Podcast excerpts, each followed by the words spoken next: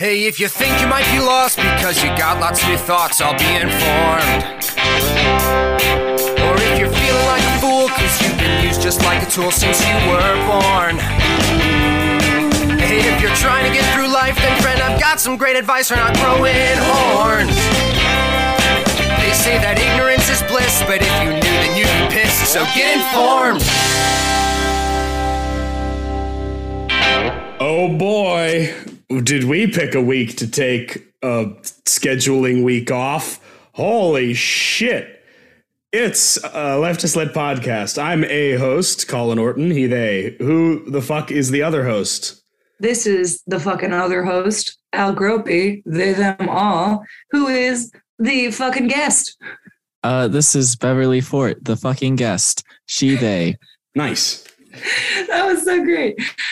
We So are back at it again. So sorry. Mm, Uh, fuck you, Colin. I'm going to do the intro. We are back at it again with the white vans. JK, we are back at it again with Judith Butler's gender trouble. We are finishing up chapter one with sections five and six identity, sex, and the metaphysics of substance, and language, power, and the strategies of displacement. But first, some fucking news. I'm Googling how old the back at it again with the white vans meme. Not old enough. I can still do it. Meme is six years old. Perfect. Came out in 2016. I was Vintage. a child. well, um, well, guys, things are looking bleak this week, huh? Uh, I do have some good news. Uh, Start there. yeah, I also have a lot of bad news. So, do we want to do the good news first and then just really lay it on? And if you have a commentary, do not hesitate to cut me the fuck off. Uh, I'm I'm here to provide f- a feast of news that, that, that you may sup. Uh, in some good news, Stewart Rhodes, the head of the Oath, Oath Keepers, got found guilty of seditious conspiracy. Good. Uh, he did it. Yeah, so he is Ooh, shocker. fucked. Yeah, no, uh, seditious conspiracy has as a 20 year sentence too. So he is, it's a bad day for uh, Stewart Rhodes. Iran has announced that they may suspend their or uh, abolish entirely their morality police Ooh. as a response to the ongoing protests. This has Is been that on the list of demands, or is it just like an attempt at reconciliation? It's a, it's it seems like an attempt at reconciliation. I am not an expert in this field, to say the least, but it it seems like a sort of all right. We'll do something. Please go home. That's that's uh, how it comes across to me. You know, the the the morality police are definitely one of the more egregious uh, the things that the Iranian regime has been doing, but they are means uh, the end all be all of the citizens' problems with the regime. Also, I, I do really feel like, you know, dis disbanding does not mean that they are not still in action. Well, and uh, you know the the paramilitary Basiji would still very much be in in action. Uh, the unaccountable murderers that the uh, Ayatollah can just release upon the population. Didn't didn't this isn't this coming immediately after they announced they were going to execute all protesters that have been So that actually was. Um, there has been was Oh, that like fake news or kinda. okay. There have been 15,000 people arrested and over 200 killed. Mhm. And uh, they announced that essentially the death sentence could be applied to protesters, from what I have seen. And then this spun immediately into they're going to kill all the protesters. Ah, okay. I'm seeing that now. So it's it well, and that that is something that you're not the only person who thought that. I thought that uh, it it very much is like a there was a news sensationalism thing about it that really spun out of control there for a little bit. Hmm Do you think of, that sensationalism and the way that this story got spun out of control might have contributed to like this sudden backpedaling? maybe I, That got I, international coverage. I do not have enough context to to make a call like that. Fair enough. Um, nor do I. Speaking of out of control, there was a uh, verdict um, in San Francisco uh, among police supervisors that would allow the San Francisco Police Department to kill people with robots. I'm gonna need some clarification there. Hold the fuck up. Yeah. Because that violates the law of robotics. Uh, So what's the deal? so the San Francisco Police Department said that they don't have plans to use Murder bots. robots with guns, and they don't have any robots with guns. Mm, that sounds like someone Sounds like has with something someone with robots with guns would say. Yes, Uh, precisely. they now have the power to use them in a uh, to quote the associated press emerge they have the power to use potentially lethal remote controlled robots in emergency situations If I may add a twinge of comedy to this, please um, I think they should take the robot to Philly because if y'all remember what happened to the to the hitchhiking robot, oh my god um, they murdered him Yeah, I, I- mean, I will say that is something to consider here. Like, uh, as scary as a murder robot sounds, unless it, it is a robot being directly controlled by a person, it is very easy to overpower. in all likelihood that is what it would be is uh, uh think don't think terminator think drones Mm, still, justice for Hitchhike Bot. also, uh, apparently, the San, uh, San Francisco police said they have obtained no robots from military surplus, but some were pu- uh, were purchased with federal grant money.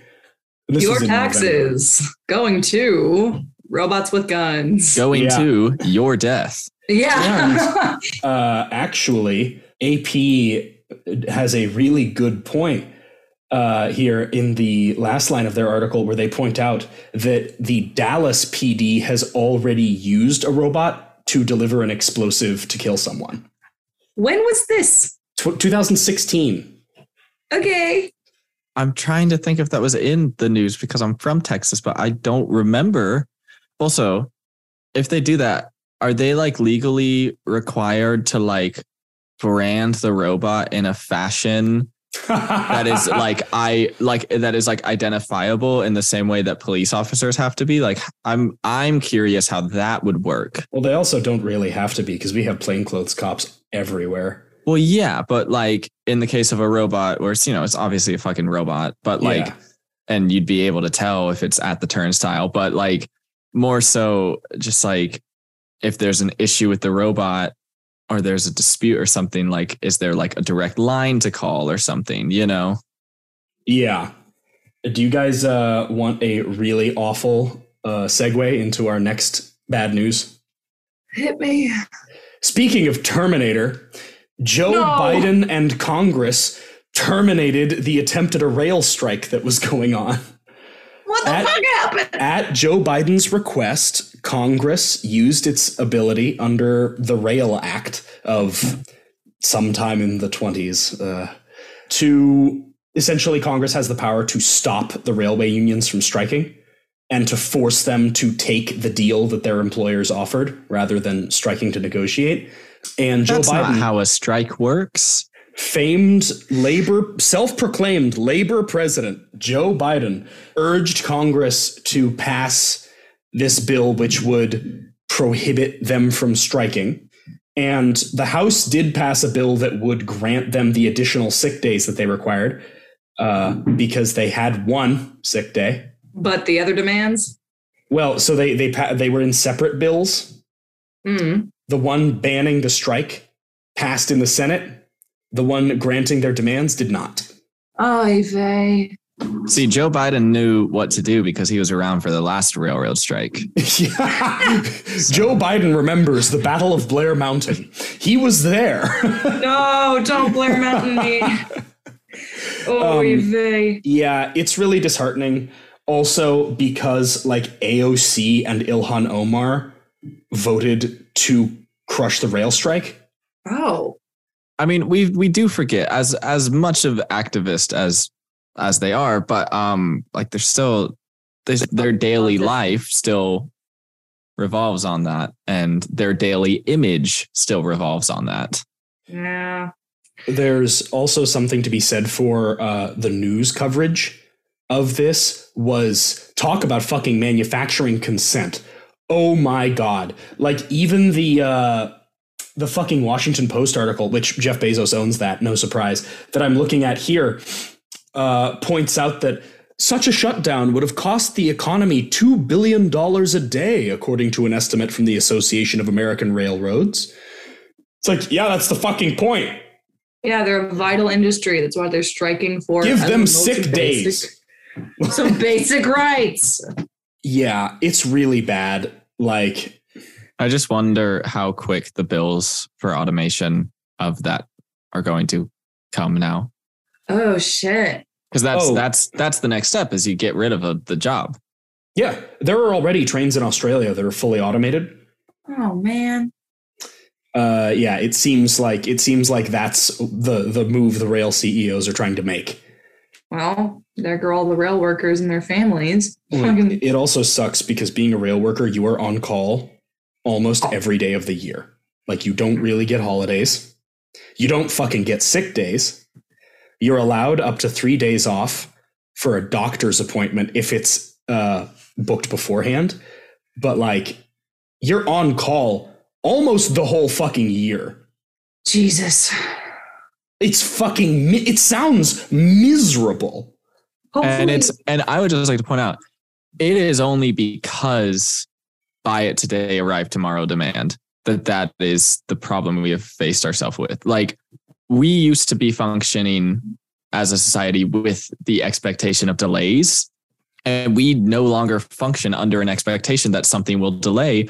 And that is not just like the billionaires at that point. It's also like, oh God, if this thing I need for work tomorrow doesn't show up, I'm going to get fired. And like, oh God, if this thing I need for school tomorrow doesn't show up, I'm going to not pass. Like, and it's just that that's the real problem.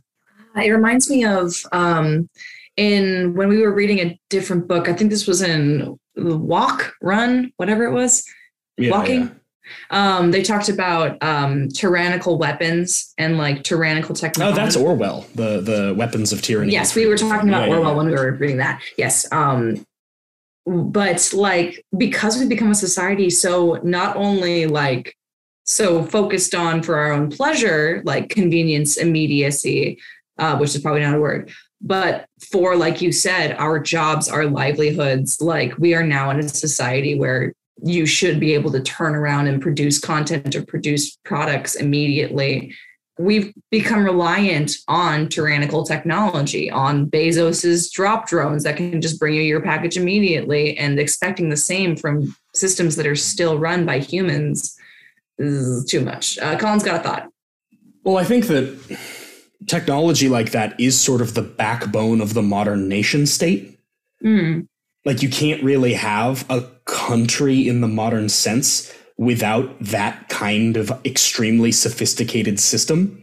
Uh, the other thing is, I think another thing that contributes to the ongoing suffering of rail workers is the fact that there is a consistent pressure to downsize.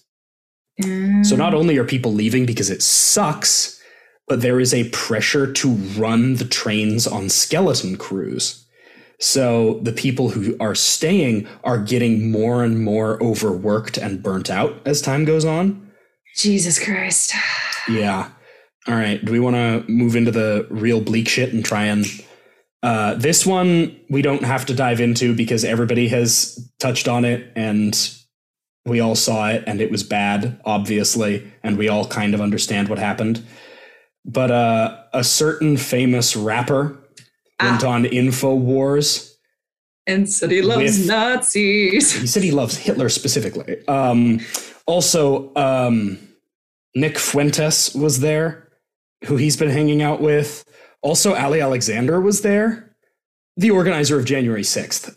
Laura Loomer called in. Like it was just a fucking a real a real rogues gallery of psychotic right wing figures. Yeah, wow. Also, Milo Yiannopoulos has since stopped working for Yay. Uh, he was working for Yay, and now he has stopped working for Yay. Yeah, that's about That's about the point. So there's a lot going on there, just right off the bat. Just the the anti-Semitism train that happened. It sure did. Hello, all. This is Colin from the future. We're going to get into the Colorado Springs Club Q shooting, so trigger warnings abound. Uh, so yeah, the the Club Q shooting, which killed five and injured seventeen, was stopped uh, by Richard Fierro and uh, I believe Thomas James, uh, one of one of whom was just a dad there to see a show. Uh, the two of them physically overpowered the shooter, beat the fuck out of him, and then the police arrived and arrested Mr. Fierro. I'm sorry, arrested one of the people that was Uh huh. They held him bleeding in the cop car and refused to tell him if his daughter was okay. Oh my god. Has he? He's been released though, right? Oh, they held him for like an hour. Yeah, yeah, yeah. Okay. Jesus. Uh, it is incredibly bleak. And to make matters worse, people like Tucker Carlson and Tim Pool almost immediately, rather than doing what the right usually does, which is encouraging this kind of violence until it happens and then spending a couple days decrying it and then immediately encouraging it again, they didn't really decry it at all. As a matter of fact, Tim Pool said on his Twitter uh, that Club Q had, quote, a grooming event and uh, asked, How do prevent the violence and stop the grooming? He also said, uh, it seems that around 10 p.m., Club Q posted uh, that they were having a an all ages drag show the next day. About two hours later, the shooter came in. People keep calling for wood chippers, and this is what happens. If I may. Please. Uh, so this was a very upsetting event, and what was even more upsetting is I just had to go to school casually, um, and the school didn't release any statement about it. But honestly, it probably would have been a shit statement anyways. That would have just made me more mad, uh, because that's our school. But the grooming point is such fucking bullshit. Because if you've ever been raised in a very hetero, cis normative culture, you've been fucking taken to Hooters you Mhm. have been groomed in a way that is just socially acceptable. You've been told, like, oh, just wait till they're all swarming around you growing up. And like growing up, I was so fucking uncomfortable by it. And it's like, but you know, I was never uncomfortable by the things that society told me I should be. You know, like I thought people in the punk scene were the coolest looking people, even though everyone else was fucking disgusted by them you know, like that sort of thing. And it's just like, fuck you. Like, you're taking your kid to Hooters, you're setting up play dates and being like, oh, they're going to get married one day. Like, you're the problem. And you just refuse to accept the fact that the only reason you think it's grooming is because you don't like the possibility that your kid can live that kind of life the moment they move away. Mhm. Double standards fucking abound when it comes to grooming accusations. Milo Yiannopoulos literally wrote about how pedophilia is good for teenage boys in his book. Pederasty. Yeah, straight up. Like that's why he lost a lot of his career and had to be Marjorie Taylor Greene's intern for a couple years. This was one of the poster children of the far right for like a while. Matt Gaetz smuggled a minor across state lines. Isn't he still in political office? Mm-hmm. Jesus. I just also think that the search history reveals of porn sites for these people that are saying these things just truly proves the point. But Illuminating. So Colorado also has like a red flag law where if you have done shady shit, you can lose your firearms. And? Uh, and uh, the shooter in particular absolutely should not have had a firearm under Colorado state law. like did not pass vetting requirements and No, no, no. Like, no, had had committed previous violent acts, if I'm not mistaken. Uh, Ugh, the fuck. like the FBI, uh, he was he was uh, and take a shot every time there's a mass shooting and this phrase comes up on the FBI's radar. Oh yeah, sure. Uh, also, his grandfather is a uh, re- Republican politician in the state of California.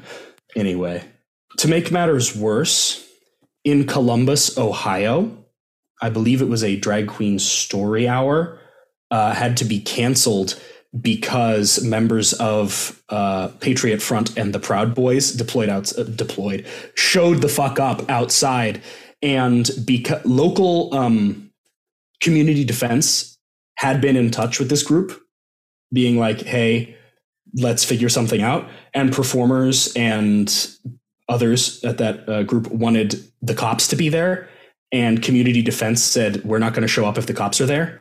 Uh, and then neither showed up because uh, the Columbus, Ohio police didn't show up, Of course. and the event was canceled um, as a as a result because it was fucking unsafe.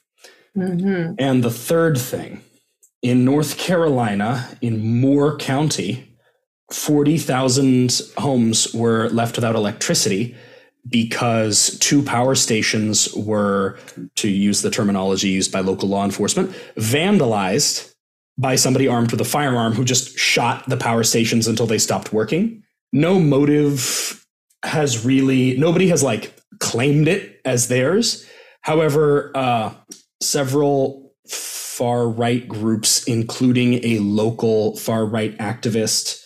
Yeah, a local far right activist posted on her Facebook, The power is out in Moore County, and I know why. Uh, and Libs of TikTok posted about a drag show happening that night in the area that lost power in the attack, which, you know, has not been confirmed to have been a terrorist attack, but I get the fact that these police are so willing to qualify shooting at a power station as vandalism.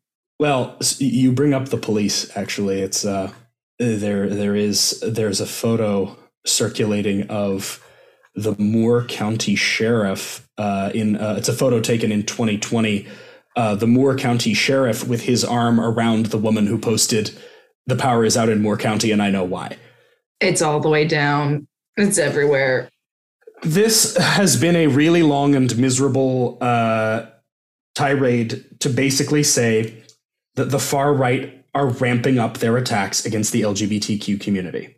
They are they are ramping up for a genocide. They are going to try to kill as many as they can, and the police cannot help Because they're part of it. B- because they they're the ones behind the Proud Boys masks. Yeah, uh, the the police will not fucking help. They don't want to. Should we DOD into GT? Yes, uh, I just want to say, meet your fucking communities. Get organized. Buy an IFAK.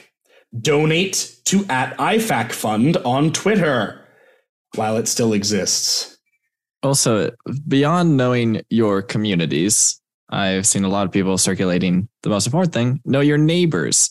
Because it's not just about knowing the people in your community, it's about knowing who's not in the community equally so. Absolutely true. If you're comfortable doing some of that dirty undercover work, you know, getting people to trust you so you can hear what they really have to say, by by all means, you know, use that information you gather to help others. Well, let's be careful with where we encrypted messaging apps ain't so encrypted. Remember that too. Be careful. Signal's decent, but your phone is a cop. Uh, your computer is a cop. Don't Fed post. Anyway, all good points. Good points, all. Um, DOD into GT. I don't know what happened with the DOD. Do you guys want to cover that? Bev? Yeah, there's been circulation, and you said you couldn't find any reputable source on it. I'll admit I am surface level knowledge on this thing. So I just saw that there was an issued uh, domestic terrorist threat by the DOD. Oh, that was a different thing. Okay, never mind. And um, Sorry. the DOD basically was saying if you are a member of the queer community or Jewish, to basically know that we have issued a warning for pe multiple people planning attacks against people under this qualification. Uh, so it just goes back to you know be safe and fight if you wanna. Yes. Sorry, Bev. I, I thought you were talking about something entirely different. I would have started uh, this segment with that had I uh, known which which uh, piece of DoD thing it is. That that's super valid and definitely actually real. Um, it's also really encouraging that the feds are like, "Oh yeah, no, you're in danger. We're not going to help or anything, but you're in danger." Like, Thank you, fans. yeah, I did this because we we we talked in our last recording session about how reading Gender Trouble was kind of well timed because the like groomer homophobia transphobia panic was sort of at a simmering point three weeks ago. now here we are. Now here we are. Uh, Transition. anyway, the end of part Ah, one. so, as we covered in our last two recordings, uh, gender trouble chapters one, sections one through four of chapter one. Uh, just to briefly touch on the theses of the previous sections, we had section one, women is the subject of feminism, wherein Butler lays out that it is impossible to define womanhood within the realm of representation, representational politics um, without women being discursively reconstructed by the framework uh, section two, true, the compulsory order of sex, gender, desire, when where it's pointed out that not only is gender a social contract construct, so is sex, and they were created to reinforce themselves. Cute and fun. Section three, gender, the circular ruins ruins of contemporary debate. John, Paul, George, and Ringo, wherein Butler uh, hits home on that theory and reiterates the fact that it's all circular. Like it is impossible. The separation of body and mind, the hierarchy between male and female, all of this is simply reconstructed to conform to masculine power structures. Someone else can, if someone else has a better way of phrasing that, uh, feel free to jump on. And then section four, theorizing the binary, the unitary, and beyond, wherein she basically uh, establishes that it does not have to be static. We do not have to only have one face for feminism. There is, it is actually much more effective if feminism is fluid to meet the needs of its intersectional base. And if we're ready, we can jump into section five identity, sex, and the metaphysics of substance. Let's do it. All right. I will say uh, this section I got pretty well. Section six is where my brain started to fry, and I started to be like, Mm. wait, what? What are we saying? What's happening? Yep. Hmm. But uh, identity, sex, and the metaphysics of substance basically attacks once again language and the idea of like being defined in opposition to something else. And it also introduces heterosexual desire as the defining characteristic of like reproductive organization. Like straight sex is not just a function of, but the end goal of the gender binary. There's a really interesting quote um, right at the beginning, uh, which is To what extent do the regulatory practices of gender formation and division constitute identity? The internal coherence of the subject, indeed, the self identical status of the person? To what extent is identity a normative ideal rather than a descriptive feature of experience? And I think that idea, yeah, the regulatory practices of gender formation and division and uh, identity being normative instead of expressive, Mm-hmm. I think that that, again, is one of the things that is at the heart of the right wing's disgust for any kind of deviation away from the strict bounds of heterosexuality and sort of s- cisgenderedness, despite the fact that those bounds are as as contradictory and nonsensical as we know that as we know them to be. Gender and the performance of gender is about regulating others as much it, as it is about.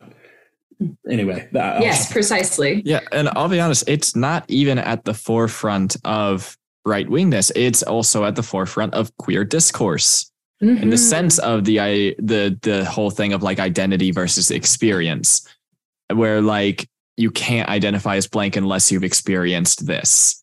And I feel like, especially with like non-binary and transness like that is a huge part of the discourse and especially with bisexuality too the whole thing of like someone can identify and know that they are bisexual but if they've only dated one part of the spectrum then they will be assumed to be that you know? And so like it's the calls also from in the fucking house but the right the right is definitely feeding on that. So it's it's both sides at play Mhm, I agree, and I oh go ahead, Colin. I saw you open your mouth. Oh, it's it's yeah, gatekeeping and means testing gender identity and sexuality.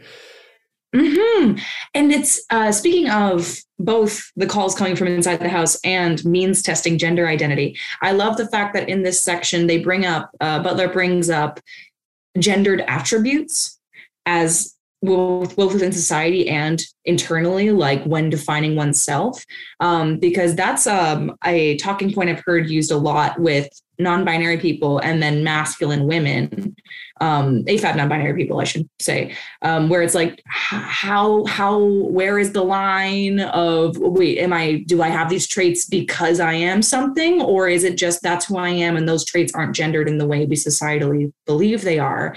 And so there's this section she brings up uh, Foucault's genealogy, Foucault's The History of Sexuality, and um, uh, his introduction to the journals of Herculine Barbin, an intersex person from the early 19th century, 18th century, I don't remember. But there's this conversation of sex, if sex is the subject and gendered traits are the uh, free floating attributes applied to that subject. I believe they call it the abiding substance which I was like, that's like, okay, it's a factual constant. If we're saying that these free floating attributes, these gendered traits are applied to our abiding substance, that is the supposed relationship. But I have a big old block quote here. It's super duper long, but it is, I think, one of the main theses of this section. If it is possible to speak of a man with a masculine attribute and to understand that attribute as a happy but accidental feature of that man, then it is also possible to speak of a man with a feminine attribute, whatever that is, but still to maintain the integrity of the gender. But once we dispense with the priority of man and woman as abiding substances, then it is no longer possible to subordinate dissonant gendered features as so many secondary and accidental characteristics of a gender ontology that is fundamentally intact. And I bolded this part. If the notion of an abiding substance is a fictive construction produced through the compulsory ordering of attributes into coherent gender sequences, then it seems that gender as substance, the viability of man and woman as nouns, is called into question by the dissonant play of attributes that fail to conform to sequential or causal models of intelligibility. Basically, you sex and gender is not the subject. Gender coherence is the subject. When you define man or woman, you're not thinking about their sex. You're thinking about this structure of traits that you have been ingrained to believe is what a man or a woman is. And I thought that was cool. I have I have a thought on that because it was something I was thinking about a little bit before, and it just perfectly adds to that. And it's it's the whole idea that I think the big struggle people find with this is I found my way to exist comfortably. This is what it looks like to me. But if it looks the same to someone that identifies in a different way, but it's the same things that I feel about my experience, what does that mean for my identity? And I think that's a huge problem with this conversation. But I I think it just really leads to think that like you can't use just that in the terms because like you know, I think at the end of the day it's it goes back to the thing of like if you're like I identify this way because XYZ, but someone identifies that same way because XYZ. I mean, I can use a very extreme example. Governmental hatred gets you on one side or the other, but it's not the same thing. And I think, like, but it's the same feeling, the same experience, the same process of radicalization. And I think you can kind of apply that same logic to this case as well. Defining not just like a normal object, but defining any kind of socially constructed concept, you know, man, w- woman.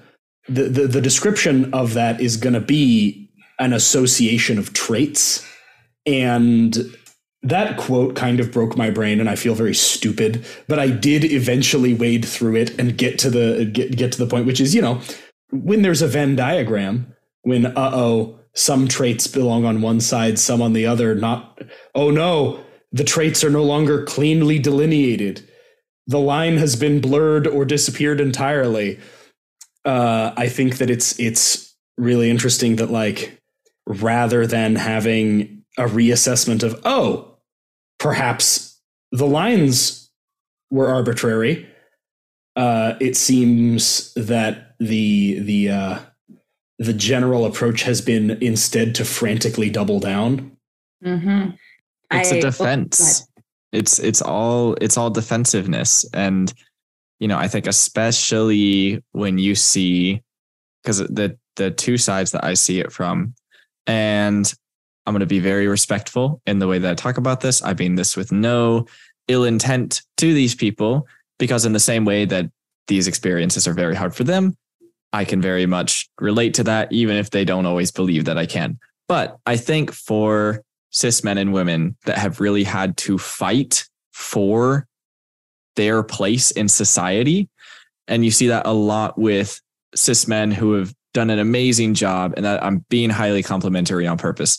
They've done an amazing job to really get in touch with their masculinity and they're really proud of that. The moment that's challenged, that's very hard for them. And same with women who, um, you know, I have experience with um, people I was very close with who had to fight really hard to be feel worthy in places that were you know primarily boys club spaces. And i i very much you know i very much uh, feel bad that they have that experience because of this because of the fact that at the end of the day they're still suffering under that same system. We've discussed uh, and i think a little bit of that like it's really unfortunate because the especially the like fighting in a to be represented like cis women fighting to be heard in a boys club space. There's something to uh, th- this came up i think it was our episode with kit but we talked about how part of the reason that like second wave i think f- feminists a lot of them fell down the turf rabbit hole is because that like that particular struggle couched itself really defensively in like biological determinism and in like an almost spiritual association with the uterus as like a rhetorical device in the struggle to be heard in that boys club space.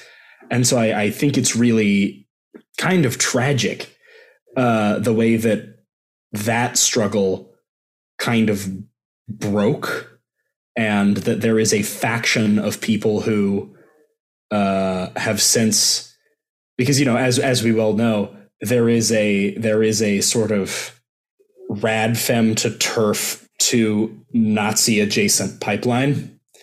Uh, we've seen a certain author fall down it uh, in the last 20 years. Uh, but i think that you know it's it's fascinating to see that like shit they did not learn from what happened.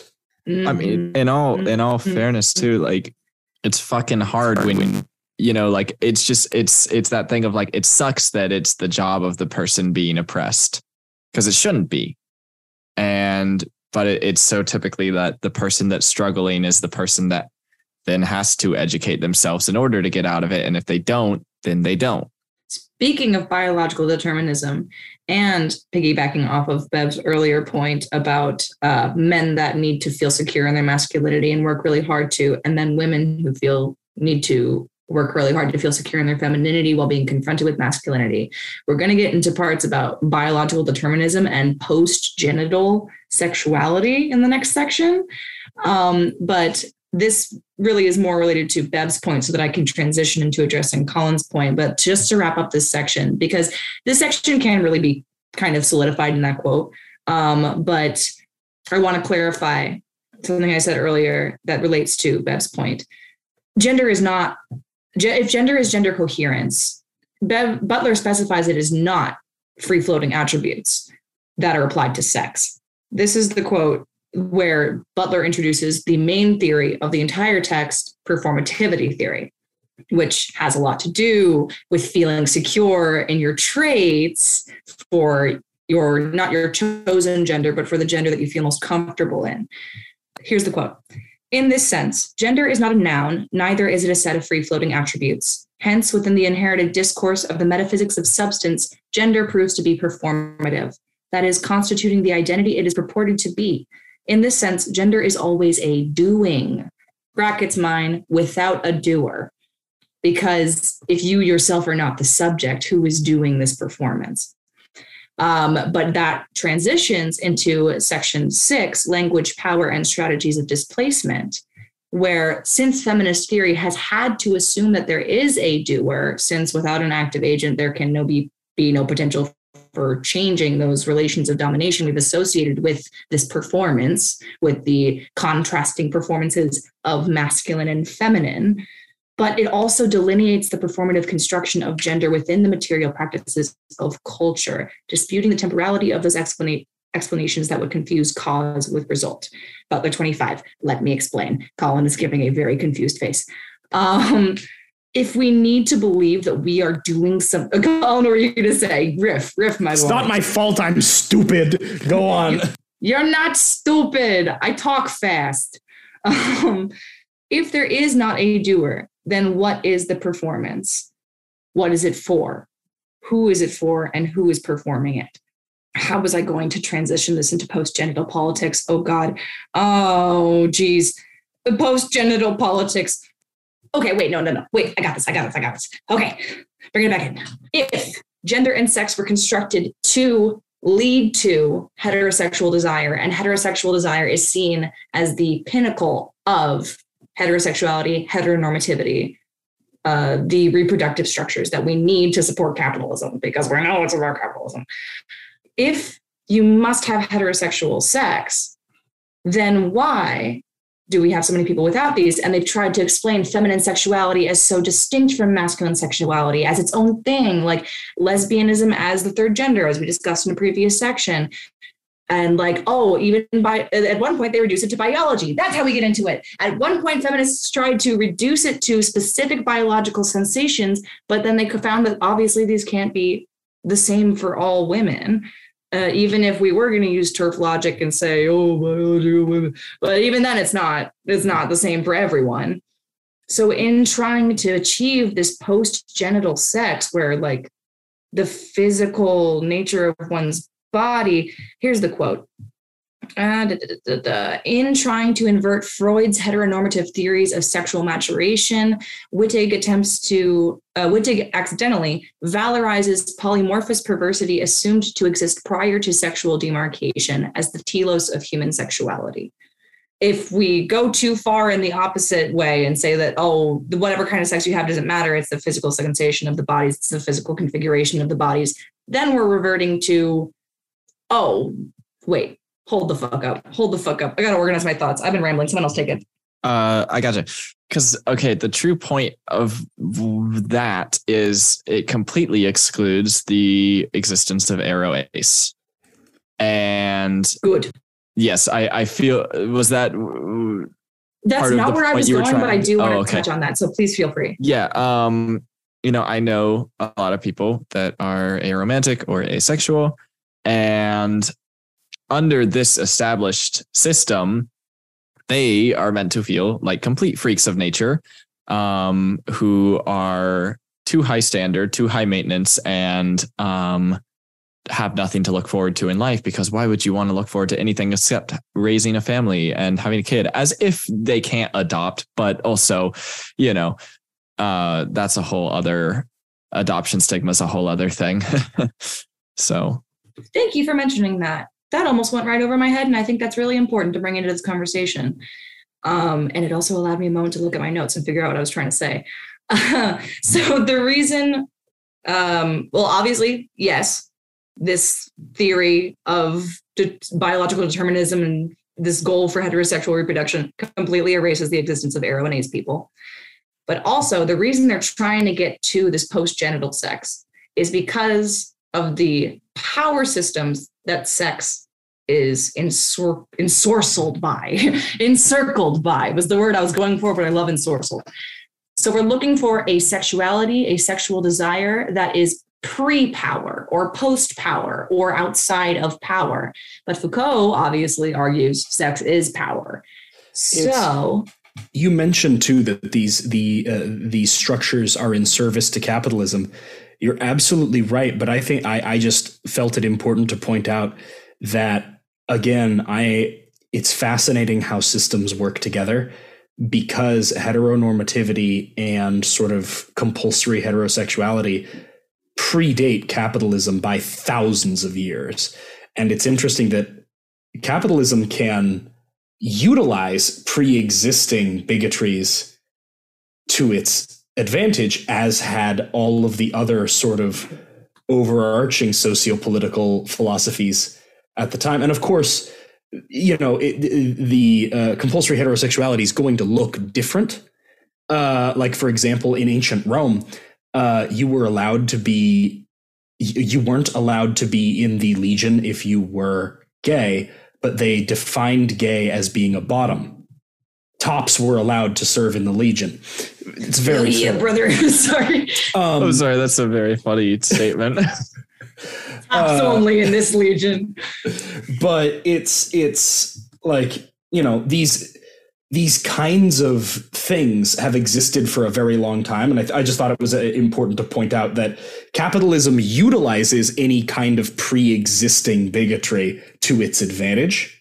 But these things have been around for a while. Go for it, Bev. I have a question though. Because is it safe to say, though, that this is not just an evolution of it and that it is not just the same thing? Because, like, yes, this predates capitalism, but it's not like this is not its own child.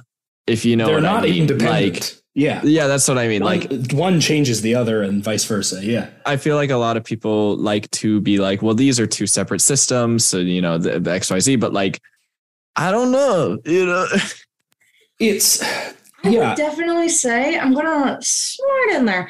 I would definitely say that the unique brand of heteronormativity and like compulsory heterosexuality that we've seen as since since like I'm not going to date it back to Hammurabi, but like since the rise of industrialism, at yeah. least, is unique to the kinds of hetero uh, comp het and heteronormativity that would have been seen pre-industrial era. Yeah, and I'm not saying that they exist separately uh, and they definitely do change each other. Like, you know, you are going to get different signifiers of heterosexuality in 14th century Venice than you're going to get in 21st century Atlanta. You know, systems change culture and culture changes systems. These things, it's just fascinating to me. It's one of those galaxy brain moments where uh, you can kind of think about how, like, different systems, even when the big over system changes from feudalism to mercantilism to capitalism, and these under systems adapt to stay relevant and also, you know, they all work together. It's a system. I all think right. it goes back to Bev's concept of Schrodinger's Ouroboros that we talked about like yeah. uh, last week. I feel like I explain things. Sometimes I feel like I talk like Joe Rogan, where I just like really fucking bumble through a bumble no, through a. No, you're much more much more clear. I will no. say though, I I just have it's so interesting to hear your perspective of it because I've always had the idea that instead of adapting from the ground up, it's the top adapting in different ways in the sense of like oh, they said we can't have this. So how do we make sure this institution still stays in a way that is favorable to their demands that they no longer want? That's how I've always viewed it. So that's why I was like, is it really different? Because it's just a different name, but it's just in response to fear, in response to um, revolutions, in response to this. It's the same thing, just basically being like, okay, what can we get away with this time? Absolutely. It's it is really amazing that, you know, we are fighting a lot of the same battles that have been fought and refought over and over and over again. Yeah. And everyone likes to believe we're in the post postmodern era and all of our identity issues are no, no, no, they have just begun. Um, just to briefly touch back on the power is sex, looking for sexuality outside of power structures theme of this section, I just want to touch on two points that I thought were really interesting. Um, Butler mentions that basically turf logic uh, bad for feminism, obviously, but this is the quote that they used that I thought was especially like, wow, get get fucked TERFs. And this is Irigaray is not a TERF. I'm saying that, but this is uh, this is Butler's addressing of an Irigaray quote. Irigaray, I don't know if they are a TERF.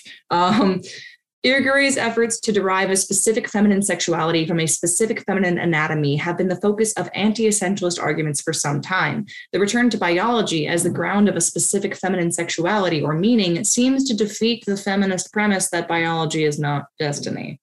So, uh, if you're a fan of equality feminism or difference feminism, either way, TERF logic does not serve you. But this was the part that I found to be like especially cogent you'll see cishet people, let's say a cishet group of people are looking at a a couple of lesbians, a femme lesbian and a butch lesbian, and they always say like, "Well, if you're trying to avoid man, then why are you dating someone that looks like a man?" Or it's like, "Why are you recreating these heterosexual structures in your homosexual relationship?" It's not recreation, it's not mimicry, it's inversion. And this is the block quote that really like blew my mind when it comes to so if we're trying to seek sex outside of power why are we replicating power structures we're not we're inverting them?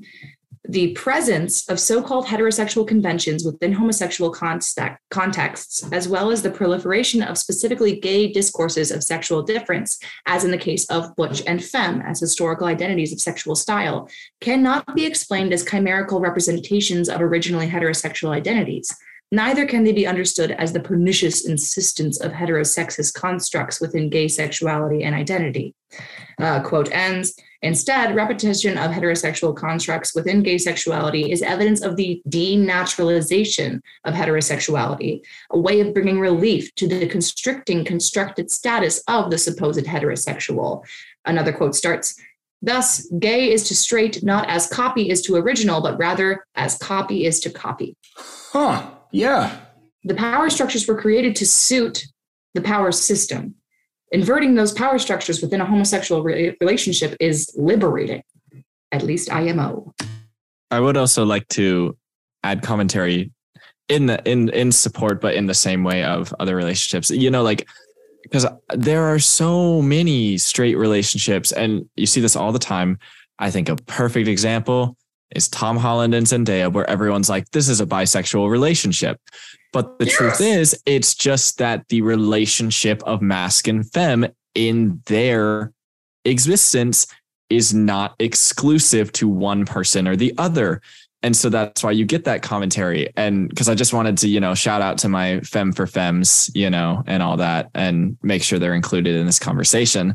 Hell yeah. But yeah, like it's it's the whole thing of like that. I don't know. I already said my point. No, I think it's a good point, and I agree. Like even within heterosexuality, if we try and yes, yes, I agree. also, they're so cute together. I'm so happy that's a real relationship and not just a PR one.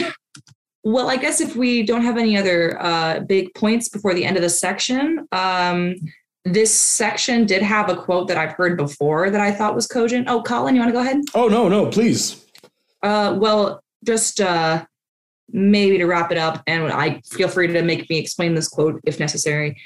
If the regulatory fictions of sex and gender are themselves multiply contested sites of meaning, then the very multiplicity of their construction holds out the possibility of a disruption of their univocal posturing if no one knows what it means to be a man or a woman or to be straight or to be gay, if these things are inverted or subverted or even slightly differing from the gender coherence we've established and that can still be normalized, there is a possibility for further subversion in a way that brings more people into the fold and that is fully inclusive of the wider spectrum of sexuality.